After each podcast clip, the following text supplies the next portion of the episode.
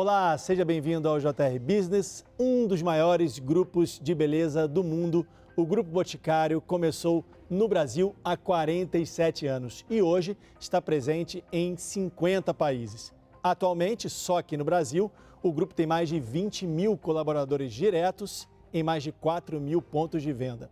Para falar sobre essa história de sucesso e também sobre os desafios para o futuro, o JR Business recebe hoje aqui o acionista e vice-presidente do Conselho Consultivo do Grupo Boticário, Arthur Grimbal. Seja muito bem-vindo ao JR Business. Muito obrigado, Leandro. Obrigado pelo convite, para poder compartilhar um pouco dessa perfumada história né, que encanta a beleza de todo mundo. Vamos falar muito sobre isso, mas antes eu quero lembrar que tem um episódio novinho do JR Business toda terça-feira a partir das sete e meia da noite nas plataformas digitais da Record ou também a nossa versão em podcast no seu tocador preferido. Arthur, para a gente começar, eu queria que você falasse um pouco sobre a história do Grupo Boticário. 47 anos no Brasil e hoje em mais de 50 países. Como é que começou essa história e em que momento você entrou no Grupo Boticário?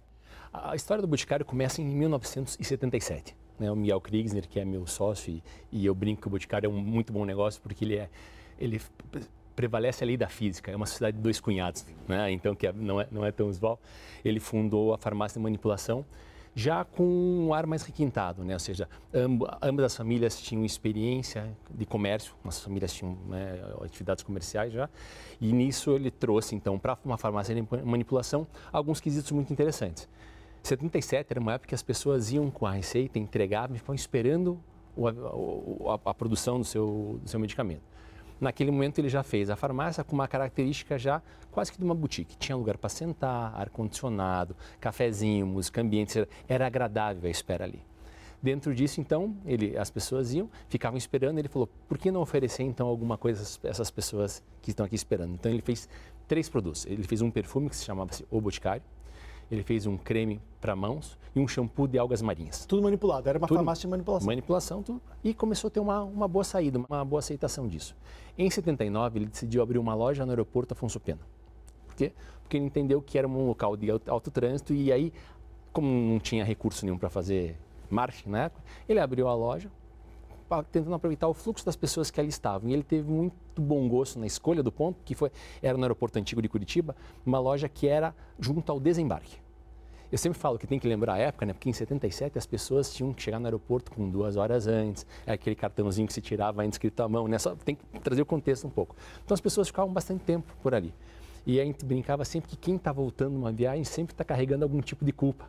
Ficou muito tempo fora, então sempre um presentinho era bem-vindo. Então nisso ele tinha ampliado já um pouco o portfólio, tinha mais, mais produtos, uma, uma, parte maior de perfumaria as pessoas passaram a, a conhecer a marca. Tantas pessoas da própria cidade que iam esperar alguém lá, que como a loja era do lado do desembarque, entravam e conheciam, como também pessoas que passavam pela cidade e compravam um presente para levar para seus amigos, sua família, seus entes queridos e tudo mais.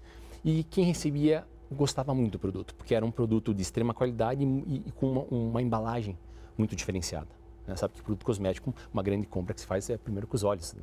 E isso fez que, então, essas primeiras pessoas que levaram esses produtos começassem a ter interesse de revender esses produtos. Só que eles tinham o quê? Eles tinham uma ótica, eles tinham uma loja de lingerie, tinham uma, uma, um comércio que não era de cosmético.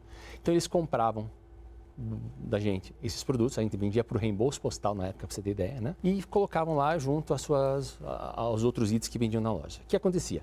Pessoas de outros bairros e pessoas de outras cidades que vinham até esse estabelecimento realizar uma compra, se encantavam pelo produto e também tinham interesse em revender. Então, brincando, brincando, essa é a história do franchising brasileiro né? Né, foi assim que começou. Pessoas interessadas em revender os produtos, que então daí em 70, e, 70 isso foi em 79, com a abertura da loja no aeroporto Afonso Pena. Né? É, e para nós tem uma característica bem interessante, porque em 79, né, nessas, nessas vendas, uma, uma das primeiras clientes era uma pessoa que em Brasília trabalhava na Embaixada da França e ela vendia bastante produto ali dentro da Embaixada da França, o que para nós era um motivo de extremo orgulho, porque imagina, né, facilidades de compra de produtos internacionais franceses e ela conseguia vender muitos dos nossos produtos lá. Então, para nós era um mega testado da qualidade dos nossos produtos. Claro, os perfumes franceses eram os mais Queremos, famosos. Tanto que ela foi a primeira, ela, ela, foi a nossa primeira franqueada, a Laura de Brasília, hoje, né, que falou, vou sair. É, é franqueada nossa ainda. Vou sair da, do meu emprego aqui e vou montar uma loja igualzinha a essa que vocês têm no aeroporto Afonso Pena. Então, isso foi em 1980. Então, se inicia a primeira abertura de uma loja que não é nossa, né, que no desenho, do, do que era a, a, marca, o Boticário, um pouco de seus produtos, em Brasília 80. E dali para frente a gente começa então a ver não uma proliferação de tantas lojas exclusivas, mas de pessoas interessadas em revender o produto. Né? A gente começa a olhar uma onda internacional que estava acontecendo chamada de franchising, estava começando a se estabelecer um modelo de franchise no mundo. No Brasil, dá para dizer que foi pioneiro? No Brasil, foi, foi um dos pioneiros, sem dúvida nenhuma. Né? Tanto que franchise no Brasil, é, Boticário era sinônimo de franchise no Brasil. É? Era, não, é sinônimo de franchise no Brasil. Então, isso se estabeleceu e a gente começou a olhar com muito carinho, estudar o que, que era essa questão. De... Porque no franchising, o que acontece? Você não faz só a venda de um produto para o teu parceiro de negócio, é você vende todo o know-how de uma operação, como abre, como fecha, porque expõe dessa maneira, como treina, como executor. Então, e tem que acompanhar o franqueado, né? Acompanhamento. Né? Então, a gente fez isso daqui e decidimos então embarcar, porque também a gente tinha uma equação que o produto era tão bem feito que a gente tinha, na verdade, o desejo de poder contar para as pessoas um pouco sobre a história do produto, sobre a história da marca. E para isso a gente precisava de um ambiente também diferenciado. Então isso foi a partir de 86 a gente começou a fazer o, o desenvolvimento mais estruturado do franchise e foi aí que eu entrei. Eu trabalhava com meus pais, daí com 17 anos vim trabalhar com o Miguel. 17 anos? 17 anos. Vocês começaram como uma farmácia de manipulação no Paraná. Dava para imaginar que ia chegar a 50 países, como tem hoje? Não, imagina, nem nos nossos mais dourados sonhos disso daqui, né? Porque, no fundo, você tem uma questão que você começa na tua cidade, você quer expandir, quer ir para outras, quer fazer estados. Para nós, a conquista do Brasil já era um negócio, né? Não é dizer conquista, estar tá presente em todos os estados já era uma coisa muito importante é, e nós conseguimos, na verdade, se você pegar em, em 86, a gente já, já, com pouco tempo de, de, de, dessa, dessas vendas que a gente fazia, a gente tinha um slogan que era presente em mais de 1.100 pontos de venda. Então a gente já tinha o nosso produto em mais de 1.100 pontos de venda espalhados pelo Brasil. Depois aí nós optamos então para reduzir isso daqui e trabalhar somente com lojas exclusivas da marca Boticário, como a gente encontrou hoje. Isso Foi... tudo do grupo, não franqueado? Franqueado, não, franqueado. Ah, franqueado. franqueado. A gente tinha um modelo, a gente resolveu abrir mão desse modelo misto que eu chamo, né, para ter só lojas exclusivas, que foi em 86, a partir disso. Então, daí você começa, na verdade, com um crescimento bastante importante, e aí produto. Acho que a gente tinha a, a grandeza disso aqui, que eu falo que o Boticário, o próprio franchise, sempre é uma soma de sonhos. Né? No nosso caso, o Miguel tinha um grande sonho, ter uma marca de cosméticos e perfumaria brasileira de alta qualidade. Não tinha. Né? Eu vim com o meu sonho. Eu vinha loja dos meus pais, comércio, e a gente fazia um atendimento diferenciado. Eu tinha interesse em poder expandir um modelo de atendimento para conquistar mais pessoas. Eu queria sair, no meu caso, eu queria sair do centro da, do centro da cidade, queria ir para os bairros e bairros para outras cidades. E eu brinco que da soma desses dois sonhos, de alguém que queria uma marca de cosmético de altíssima qualidade, com alguém que tinha o desejo de expandir seu atendimento, deu origem a um grupo com mais de 4 mil pontos de venda hoje. Você tinha 17 anos. 17 o que, que você fazia antes de trabalhar no Boticário? Eu, come, eu, eu, eu, tive três empregos antes de trabalhar no Boticário. Três, com 17 né? anos. É, porque no fundo meus pais tinham comércio. Empresa familiar, se discute o boletim na terça-feira e no, no almoço domingo está discutindo a venda. Né? Então é, é, misturado. E nisso eu tenho duas irmãs, a gente ia ajudar sempre na, nas datas, né? E uma boa parte das tardes a gente passava lá. Meu primeiro emprego eu, eu brincava, mas é sério, foi guardador de banca aquelas bancas de saldos que você bota, sabe? Então meu pai falava, fica lá e não deixa ninguém roubar nada, né? Então eles era maiorzinho, ficava lá. Aí eu fui bem, fui promovido, fui ser porteiro. A gente tinha uma loja infantil, no final do ano eu tinha que controlar o fluxo de pessoas para garantir a, circulação interna, ficar na porta. Aí com 12 anos eu fui office boy, porque eu queria um aumento de mesada e eu nunca gostei de pedir nada para ninguém. Fiz uma proposta para meu pai dizendo o seguinte: se eu for trabalhar com você todos os dias, você me aumenta a mesada? Ele topou na hora, então fazia, comecei com office boy, mas no fundo eu acabei sendo picado pela, por esse bichinho do varejo. Porque eu passava boa parte do meu tempo lá. E aí começava a entender toda essa relação, porque o consumidor entra aqui, não entra lá, o que é numa vitrine, e me apaixonei por essa questão. E, e às vezes que eu me desentendia com meu pai, obviamente eu tinha uma super relação com o Miguel, eu ia lá batendo na porta, ah, briguei com meu pai, quero vir trabalhar com você. E ele me dizia, ah, você está louco, não quero problema com meu sogro, né? Volta lá brincando. Só que em, quando, em, quando eu tinha 17 anos, foi em 86, teve mais um plano. O Brasil teve né, uma, uma, planos econômicos em sede no passado, e era o plano cru, cruzado né, de uso funar e tudo mais. E, e, aí passava por tableta, congelamento de preços. Né, um, um desafio. Um desafio. E, e, ele precisava fazer uma mexida, quer dizer, o Boticário tinha começado a andar, mas precisava fazer alguns ajustes para poder. Ele trouxe uma pessoa de fora, que era o seu Bernardo Fedalto, né, uma pessoa já com bastante experiência em, em, em como administrar um negócio, em área financeira, e ele precisava de alguém junto com o seu Bernardo para poder fazer a, as coisas, né, ou seja, ajudar, ajudá-lo. E acho que o principal quesito aí foi confiança, pelo que eu entendo. Ele foi falar com meu pai direto. Ele falou se ele me emprestava durante um tempo para ajudar lá. Meu pai falou, claro, se vai te ajudar, pode levar. E eu fui feliz da vida, porque eu tinha tido uma super experiência de chão de loja, varejo raiz, que se pode chamar, seja venda, estoque, Sim, ah, operar, operar, operar, uma, operar lojas. Né? E do outro lado, ia poder visualizar o que, que era uma fábrica, que é recente aberto em 82, que para mim era tudo novo, uma como que era a questão de começar a fazer, a gente estava começando franchise, como que era implantar uma marca, como que era abrir. Então eu fui cheio de curiosidade para poder aprender. A parte comercial, né? A parte do negócio. Tudo. Queria aprender tudo, né? Eu fui para lá como assistente financeiro. Assistente financeiro. E qual, qual é o desafio de trabalhar numa empresa de família, assim? Ah, tem vários, né? Eu acho que no meu caso, o que eu tinha era a questão que eu tinha que trabalhar dobrado para provar que eu, me, que eu deveria, poderia estar tá lá. Porque sempre tem aquela história, né? Que eu não era filho, mas já parente do dono, não sei o que lá. E, e, a gente em casa nunca foi educado dessa maneira, nunca tive essa moleza. Nem no negócio do meu pai, tipo, aquela história, ah, chega, cadê minha cadeirinha? Não, não, vai no estoque lá, você vai aprender a ficar no estoque. Tá? Então era muito é, mão na massa para poder aprender, que é a melhor maneira de aprender. Então, ó, ó, office boy. Cara, contei de fila de banco que eu já fiquei para aprender, entender como funciona a parte financeira, tudo. Isso então, é importante para você hoje? Fundamental, porque você vai aprendendo, porque depois, quando você chega para liderar, você tem que saber dizer como fazer as coisas. Então, e se você não fez, faz como? Né? Então eu entrei como assistente financeiro, porque cuidava do custo de caixa, toda a questão de recebíveis e tudo mais para mim, mas já tinha também a parte comercial, que eu gostava bastante. Então já fui encampando ali, então era, era bastante novo, mas tive a oportunidade das pessoas me ouvirem é, tanto o meu chefe, que era o Bernardo Fedalto, com o, o, Miguel, eles me, eles me, davam bastante voz, eu podia falar, e eu falava. Dentro, falava bastante dentro dessa equação toda. Tanto que depois a gente se deu super bem, porque a gente também dividiu um pouco as funções, né? Porque o Miguel sempre gostou muito de produto, ele, gostou, ele gostava de fábrica, ele gostava de comunicação, e eu sempre fui apaixonado por finanças e vendas. Então, casou perfeitamente. Casou um negócio. Aí com o tempo, obviamente, a gente foi crescendo, a gente teve que estruturar um pouco diferente. Né? Acabei assumindo é, uma vice-presidência executiva em 2002. Né? ou seja, com a operação respondendo para mim, e aí foi evolução, até que a gente chegou em, no grupo o conselho, o grupo Boticário para frente. Quantas empresas fazem parte do grupo Boticário atualmente? É que no fundo a gente tem um, um pouco um conglomerado de empresas, porque a gente faz por vertical de negócio. Na área industrial, a gente fabrica praticamente 99% dos nossos produtos. Eu tenho toda a parte de prestação de serviço, que a gente faz, que o franchising é serviço e serviços financeiros que a gente presta à rede, aos parceiros de negócio, e tem toda a questão de, da parte do varejo. Né? Ou seja, hoje somos um dos únicos grupos do mundo que atua em praticamente todos os canais de distribuição de perfumaria e cosmético. A gente tem lojas especializadas, que são as franquias, tem o porta a porta, o famoso catálogo, tem o comércio eletrônico, tem uma questão de venda para multimarca e tem o, a parte profissional que é através de salões de beleza. Somos um dos únicos grupos que tem essa, essa, essa capacidade de distribuição. E vocês agregaram disso. várias empresas no Grupo Boticário. Que empresas são essas? Aí são as marcas, né? Eu tenho, eu tenho empresas e marcas. Hoje nós temos dentro do grupo, eu tenho oito marcas. Então tem o Boticário, Eudora, quem disse Birinice, aí fizemos aquisição de Vult, é, é, Dr. John, Truss, Ui é uma marca nossa que nós desenvolvemos na França, né, para provar que brasileiro sabe fazer perfume bom, inclusive para francês, né? E temos uma licença aqui, somos nós os responsáveis pela, pela marca Australian Gold de, de, proteção solar no Brasil. Nós temos a licença, então nós fazemos a fabricação e comercialização. Dentro disso, eu tenho eh, essas essas oito marcas elas trabalham, na verdade, em vários, em todos os canais que eu falei para você. Então, tem o canal que é proprietário da franquia, tem o canal que é venda direta, tem o canal que é multimarca, e a gente vai transacionando entre eles lá.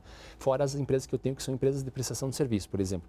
A gente foi agregando o que a gente chama o ecossistema da, da beleza do grupo, a gente foi adquirindo ao longo dos anos, adquirimos uma empresa de logística, para poder fazer essa entrega, principalmente da última milha e mais. Adquirimos uma empresa de dados, importante, né, para nós dados já era importante no passado, hoje em dia, mais aí. Então, uma empresa de dados, a gente tem uma software, uma software house que a gente comprou também para construir todo o sistema integrado da operação do nosso franqueado. Então você vai agregando as empresas, mas eu tenho a fábrica, que é a boutique, eu tenho a Calum, que é a distribuidora e tantas outras que a gente vai formando. Na França o pessoal gosta? Criou e sim. Faz parte vende, do grupo. Faz parte do grupo, ela, ela tem seu site lá, o pessoal compra. Curte, né? curte, curte, curte, curte Você bastante. usa o perfume da Ui ou da Boticário? Eu uso das duas. Das duas? Das duas, das É importante vocês usarem para sentir assim, bom, isso aqui tá legal, isso não tá, vamos mudar. Eu acho fundamental. É, tanto que obviamente vai passando o tempo, a gente vai desenvolvendo, vai tá crescendo os times, né? mas a gente fazia, fazia aprovação praticamente todos os produtos que eram lançados, tanto eu quanto o Miguel. Na, agora a gente não faz de todos, mas dos, dos principais as marcas principais, a gente faz a aprovação em conjunto com o time, teve, ainda hoje. Teve produtos que você não gostou, usou assim, falou, isso aqui não está legal? Tem, tem, porque no fundo você vai, você vai lapidando, né? Não é o, você tem chance de modelar o produto antes dele tá pronto. Porque o que é fazer um perfume, para dar um exemplo? É como lapidar um diamante. Tem um negócio interessante que é, todo mundo dá muito valor para produto importado, né, no nosso segmento principalmente. E, no, e eu chamo isso de complexo vira-lata, que nós brasileiros temos. E tem várias indústrias no Brasil que são altamente competitivas. No nosso setor, isso é uma verdade também. A indústria nacional aqui é relevante dentro do mercado. O Brasil, para você ideia, é o quarto mercado mundial de, de beleza. Perfume. Perfumaria, perfumaria é o segundo. Ah, o segundo. No comum contexto é o quarto. Então, aqui a gente faz muita coisa boa. E eu uso com muito prazer o nosso produto. Então, você perguntou, eu sou, adoro Boticário. O I é, é fantástico. Porque, no fundo, você faz todo um desenvolvimento do produto querendo agradar cada vez mais o consumidor né, dentro disso. Então aí você tem pesquisas, muita pesquisa que você faz, muito teste. A gente faz a validação dos produtos. Né, do que a gente tem todo o time que desenvolve, mas nos principais, tanto eu como o Miguel estamos juntos para fazer a aprovação do que sai. Não sai porque fazer um perfume, na verdade, é como basicamente lapidar um diamante. Né, pegando um dos nossos índices, que é a perfumaria, que é bastante importante. Você trabalha com uma casa de fragrância, você define um briefing, o que você quer atingir, tipo de segmentação de consumidor, tal, um pouco das notas. Eles vêm com as chamadas submissões, com algumas amostras para você e você vai cheirando. Então você cheira e você diz, o corpo precisa mexer, a nota de saída não está boa, precisa botar mais disso, mais aquilo. Então você vai e você pode fazer isso em oito rodadas, que como dá para ter às vezes que tem 180 rodadas. E não mistura, não? Você, não, você vai fazendo separ... não, você vai separadinho, vem com a fitinha separadas, tem toda uma metodologia para fazer. Tem que café depois? O pessoal tem... cheira café, eu não, eu não cheiro. Eu não, não eu não, eu me... Mas no início você entendia disso? Tipo, fragrância, o que, que tem que mudar? Eu não entendia, mas eu adorava. Eu sempre fui, sempre fui apaixonado por perfumaria. Né? Então, juntou meio que a paixão com a história e você vai aprimorando, você vai refinando teu nariz, você vai entendendo um pouco mais de alguns elementos que compõem os produtos, conversa com muita gente experiente, como os perfumistas. Hoje, um, um, perfumista que faz um perfume da Bulgari é um cara que desenvolve os produtos prêmios do Boticário também. Então, e você tem a oportunidade de conversar com essa turma, você aprende muito. É, eu queria entender um pouco, você falou sobre pesquisa e inovação. O que, que seria inovar num perfume, por exemplo? Nós fizemos o primeiro perfume do mundo desenvolvido por AI inteligência artificial. Foi um Egeu que nós lançamos já há dois anos atrás, né? Tipo computador? Sentir o cheiro do perfume? Não, você vai lá, você, faz, você vai, faz, faz, o briefing lá, faz a pergunta correta. A gente fez uma parceria com a IBM na época, né? É. Identificou padrão? Ah, o que, as, o que as pessoas falavam, padrão que o consumidor gostava, tal. Foi, foi lapidando, saiu, saiu um perfume. E é bom? Ele é muito bom, mas se pergunta, Arthur, você gosta dele? Não. Eu particularmente não. Por quê? E não é que não seja bom, o produto é ótimo. É porque eu acho que isso daqui me leva, ao fazer isso, me leva para um local mais óbvio. Porque eu vou pegando o que as pessoas gostam e vou somando, é, entrega. Pegou um padrão, né? Da maioria. E o, e o bacana da inovação é você romper com o padrão. É você trazer. Então, eu gosto muito de desafiar. Eu gosto muito de pegar os produtos e dizer, olha, tudo bem que esse tem esse, mas vamos lá, bota uma notinha mais, mais apertada disso, vamos fazer isso daqui uma coisa diferente, porque você apresenta a inovação para o consumidor. Porque ele sabe te contar aquilo que ele gosta. O que ele gosta é conhecido que é novo, você tem que propor para ele. Você lembra o nome do perfume assim que você indicaria como um perfume inovador hoje da Boticário? Ah, posso te dar, posso te dar. Deu, deu item o 706, que é sensacional. É, você pode pegar um que tem ativo, um ativo que é o Malbec, é, Malbec X, né, que tem um, um, ativo que é altamente sedutor. Hum. Um ativo natural que a gente coloca e você passa o perfume e observa as reações. Esse é brasileiro? Brasileiro. Tá. Malbec X do Boticário. Do Boticário. Isso. Dá para comprar aqui no ponto de venda. Perfeito. Malbec não vou esquecer. Que não, eu, eu gosto de. Experimenta e depois você me é. fala o efeito. Queria que você explicasse para a gente, você estava falando sobre lapidar um diamante, mas quais são as etapas da produção de um perfume? Porque a maioria das pessoas não conhece. Como é que se produz um perfume? Quais são as etapas? Queria que você explicasse. Parto do primeiro ponto do briefing do que eu quero. Quem eu quero atingir uma segmentação, porque cada, né, cada, cada um tem o seu estilo, tem as pessoas com o seu lifestyle, tem a questão de pessoas com, um, pessoas que têm um comportamento que dão mais urbano, outros são mais do campo. Então você faz a pesquisa, você vê teu portfólio lá, entende um pouquinho também das rotas olfativas e fala, bom, está faltando aqui, eu preciso desenvolver isso daqui. A partir disso, você faz um briefing, constitui um briefing e eu começo dois processos. Começo um processo com a casa de fragrância, quer dizer, ó, quero alguma coisa nessa direção. Tem uma casa que só vende fragrância. Na verdade, tem várias, mas tem, tem cinco grandes no mundo e nós somos um big cliente de todas elas. Né? Então, se, se chama, aí chama uma ou duas para fazer, ó, quero isso daqui para desenvolver, e eles vão colocar os perfumistas para trabalhar. Então, você estabelece e nosso time começa a interagir, isso que vai, vai lapidando. Né? Do outro lado, começa um processo, tá bom, mas onde que eu vou colocar isso daqui? Qual é o tipo de, de, de embalagem? Que frasco tem que ser? Que frasco representa isso que eu quero atingir meu, com o meu produto? Um homem moderno? Tá, não dá para ser um frasco formado de um copo, para dizer qualquer coisa aqui. Então tem que ter curva, tem que ter uma pegada boa, você tem que ser atraído. E, e aí, atrativo. tem que ser atrativo, então eu vou dar no frasco e vou também na, na cartonagem, que é onde eu vou embalar, tem que ir fazendo. Terceira perna, tem a parte de comunicação. Como que eu vou comunicar isso daqui? Como que eu vou expor? Como vou mostrar? Então, tudo é um seu processo que vai andando, né? Não exatamente em paralelo, porque você começa com o produto, né? Você larga o produto, na sequência entre embalagem e depois vem comunicação, mas em dado momento todos estão andando. E aí só que você vai trabalhando, porque não é estático. Se fosse assim seria fácil. É que você entra, então você vai cheirando, você vai mostrando, você vai arrumando a fragrância, vai colocando, comunicação também você vai alterando, vai fazendo pesquisa, volta, toma decisões de risco. Aí você tem os produtos. Um, um perfume pode demorar três meses para ficar pronto ou dois anos, depende. É, só que eu tenho outros produtos no portfólio. Eu tenho produtos voltados à pele, tratamento de pele. Aí são anos e anos de pesquisa no laboratório para achar os ativos diferenciados para poder botar no produto que atinja plenamente a expectativa que você tem com o benefício do produto. Hoje está muito na moda, né? Sustentabilidade, as questões sociais, meio ambiente, enfim. Como é que a empresa vê hoje isso? Eu respondo isso daqui com muita tranquilidade para você, Leandro, porque no fundo não é uma, eu, porque não é hoje. A gente fez isso ao longo da nossa história. Eu brinco que ESG é a nova sopa de letrinha que o pessoal batizou, mas isso daqui já foi sustentabilidade, já foi responsabilidade social corporativa, já passou. E é uma coisa presente para nós desde, desde o nosso nascimento. Para você ter ideia, é, na, época de, na década de 80, é, e infelizmente isso não acabou ainda, existiam muitas enchentes no sul do Brasil. E ainda, infelizmente, continuam, né? E volte e meia que dava uma enchente no sul do Brasil, a gente disponibilizar produto nas nossas lojas de Curitiba para trocar por roupa ou seja, a pessoa ganhava um produto nosso, trocava lá por duas sacolas de roupa, quem pudesse fazer o auxílio essas pessoas necessitadas de outros estados.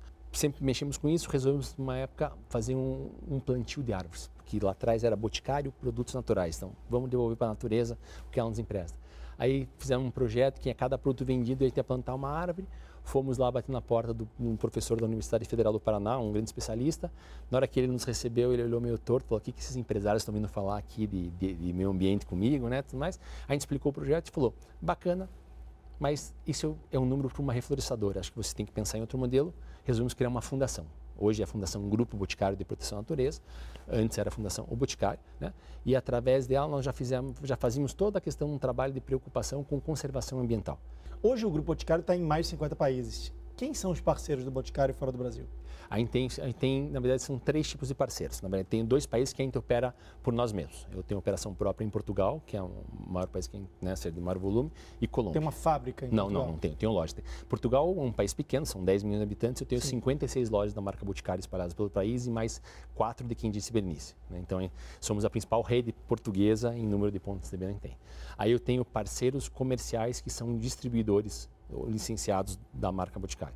Então, são pessoas que, na verdade, têm, têm modelo misto. Tem algumas que abrem lojas exclusivas ou têm lojas de perfumaria e acabam inserindo uma parede nossa dentro disso aqui. E tem o terceiro modelo, que é o, a parte que é mais voltada à Trust, que é uma marca que nós compramos de produtos capilares profissionais, que aí são pessoas que também fazem a distribuição desses produtos licenciados em voltados para o segmento profissional, salões de beleza e tudo mais. Então tem essas três modalidades. O que, que a gente pode esperar para o futuro? O que, que vocês estão pensando para o futuro do Boticário? Acho que, gente, acho que ia continuar crescendo principalmente na questão da, da, centralidade que a gente tem no consumidor. Esse, esse é um dos grandes é, baluartes da nossa história, né? ou seja, a gente sempre teve uma centralidade muito grande. Se, se, ou era aquele horáriozinho da loja de confecção que veio depois da farmácia, a gente conseguiu uh, continuar trazendo. Então, a gente está aqui para fazer a curadoria e trazer soluções para esses consumidores e para os nossos parceiros de negócio. Então, hoje né, tem frentes importantes. Então, vamos continuar trazendo mais marcas, vamos continuar trazendo produtos diferenciados, ativos diferenciados que façam que as pessoas possam ter a sua autoestima ainda mais efetiva dentro disso. Né? A gente pode estar tá fazendo modificações muito importantes nas vidas, na vida das pessoas, como a gente fez até agora, através de inserção social e outras questões, mas dentro do modelo que a gente faz o E. Né? É, porque a gente pode só se preocupar com o nosso modelo, mas a gente faz isso trazendo desenvolvimento econômico, trazendo desenvolvimento social, trazendo os parceiros juntos. Né? Porque nós, se eu pego para você nosso propósito, ele é criar oportunidades para, através da beleza, melhorar a vida de cada um e o mundo ao seu redor. Então a gente quer efetivamente gerar oportunidade. A gente é muito focado no, no ato de empreender. Eu, eu, sou apaixonado por empreendedorismo porque para mim é a coisa que vai fazer esse país andar para frente, gerar oportunidade de emprego para as pessoas. Né? Fazer. Você já está lá há quase 40 anos. Tem orgulho? desses muito, últimos 40 muito. anos? Se emociona de falar disso? Eu vejo que você está tá emocionado. Pode tomar uma água. Se emociona porque é, é, é, uma parte da história da tua vida, né? Digamos assim. Acho que é uma parte da história da minha vida e de muita gente. que está lá, franqueados, parceiros antigos, as pessoas que estão. E conseguindo, sobretudo, mostrar uma equação que a gente consegue ter um, um país que funciona, um país que dá Tem um Brasil que dá certo.